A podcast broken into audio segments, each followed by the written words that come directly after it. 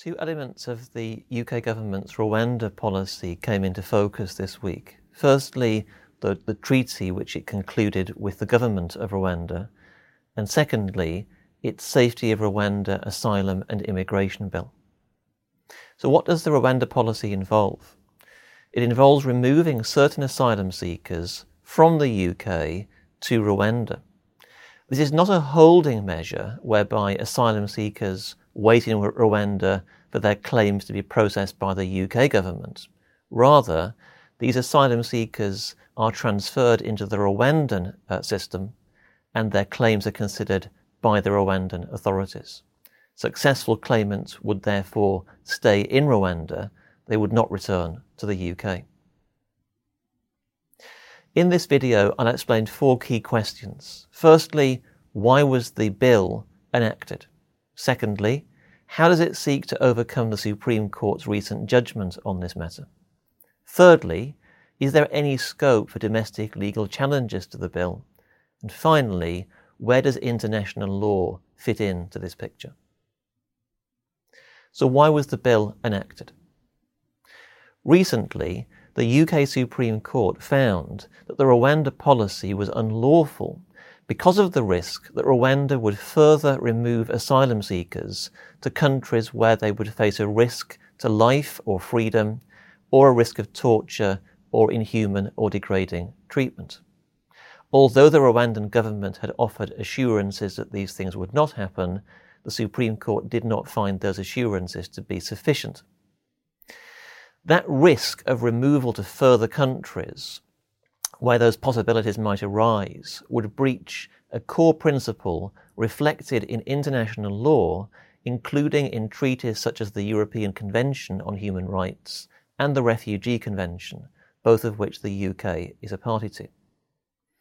The UK government is bound to respect these obligations as a matter of domestic law. For example, its international obligations under the European Convention on Human Rights are translated into national law by the Human Rights Act.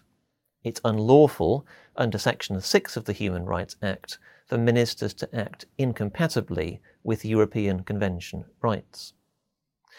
The UK Supreme Court didn't say that removing asylum seekers from the UK to a third country is inherently unlawful, but it did conclude it would be unlawful to remove asylum seekers at present to Rwanda because the Rwandan assurances about the treatment of asylum seekers were found by the court not to be sufficiently reliable. It followed that removing asylum seekers in those circumstances would be contrary to Section 6 of the Human Rights Act because it would place the UK in breach of its obligations under the European Convention on Human Rights. The Supreme Court's judgment was therefore an obstacle which the bill now seeks to overcome. How does the bill seek to do that? In one sense, the bill is very simple. The UK Supreme Court judgment turned on a factual question about whether Rwanda could be trusted not to remove asylum seekers to countries where they would face relevant risks. The government insisted that Rwanda was safe. The Supreme Court disagreed. In normal circumstances, that would be the end of the matter. However, Clause 2 of the bill addresses the judgment by saying that every decision maker must conclusively treat Rwanda as a safe country. Importantly, safe country means that Rwanda is to be deemed to be a country that would not deport asylum seekers to other countries where they would face unacceptable risks. And meanwhile, decision makers for this purpose includes the courts. So, Clause 2, on the one hand, says that courts have got to deem Rwanda to be safe, and on the other hand, it also bans the courts from reviewing government decisions on the ground that Rwanda is unsafe. This is therefore a belt and braces exercise. The question of safety cannot be considered by the courts, but even if it was, the courts would have to treat Rwanda as being a safe country even if the evidence was overwhelmingly to the contrary. Is this open to domestic legal challenge? Well, the UK Parliament is sovereign, and if this bill becomes an Act of Parliament, it will, at least as a matter of orthodox constitutional law, be immune from legal challenge. All laws which Parliament makes are legally valid. That's the essence of the idea of parliamentary sovereignty. But there are still some possibilities for legal challenges to be brought, notwithstanding the bill. Firstly, Clause 4 explicitly leaves the door open for challenges on individual grounds. If individual asylum seekers can bring to the court compelling evidence relating to their particular and specific circumstances. But Clause 4 does not allow challenges on the general ground that Rwanda is an unsafe country or might remove asylum seekers to a further unsafe country. Secondly, although the bill disapplies certain parts of the Human Rights Act in this context, it does not disapply Section 4. Section 4 of the Human Rights Act allows courts to issue a declaration of incompatibility if a domestic court finds that an Act of Parliament or a provision in an Act of Parliament is incompatible with one or more of the Convention rights. It will therefore be possible for the bill to be challenged on the ground of incompatibility with the European Convention and for a court in the UK to issue a declaration under Section 4 of the Human Rights Act. Significantly, however, a declaration of incompatibility in recognition of the principle of parliamentary sovereignty does not affect the validity or effect of the act that has been declared incompatible. So while a Section 4 remedy might be issued, it would not actually make any legal difference. Thirdly, it may be argued that the bill is in some sense unconstitutional. After all, it removes a fundamental question from the court's jurisdiction and therefore raises questions about the compatibility of the bill with constitutional principles such as the separation of powers and the rule of law. Normally, of course, the doctrine of parliamentary sovereignty would be a complete answer to an objection such as this, because whatever Parliament enacts is the law. However, in some cases, certain judges have questioned this. For example, in the Privacy International uh, case in the Supreme Court, Lord Carnwath said that it was ultimately for courts, not the legislature, not Parliament, to determine the limit set by the rule of law to exclude judicial review of government decisions. It's always been thought that this is ultimately a hypothetical question. The question now arises whether the bill might transform this issue about the limits of any of parliamentary sovereignty from a hypothetical into a live issue. It's far more likely that courts would seek to interpret the bill where feasible compatibly with relevant constitutional norms.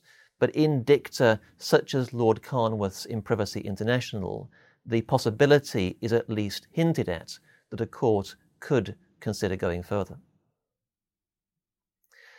Finally, what about international law? Whatever the effect of the bill domestically, it cannot change the UK's international obligations, including under the European Convention on Human Rights and the Refugee Convention. It would be open to the UK to resile from those conventions, to, to leave those uh, systems of international law, but the government has indicated so far that it doesn't propose to do that. The UK Supreme Court has already said that the Rwanda policy is inconsistent with those international obligations. And that will remain so, notwithstanding the deeming clause in the bill that says that Rwanda is to be conclusively presumed to be a safe country. The fact will remain, unless the circumstances change in Rwanda, that it is not a safe country, at least uh, according to the process that the Supreme Court concluded recently. It's therefore very likely that as well as being challenged domestically by way of a declaration of incompatibility, the matter will be challenged before the European Court of Human Rights in Strasbourg. Indeed, the bill appears to anticipate precisely this possibility. Clause 5 gives UK ministers the domestic legal authority to ignore interim measures issued by the European Court of Human Rights. But once again, this will not change matters on the international level. The UK, in spite of Clause 5 of the bill, will remain subject to the jurisdiction of the European Court and subject to its obligations set down in the Convention. So, where does this leave us? In my view, the bill is revealed to be both parochial and hypocritical.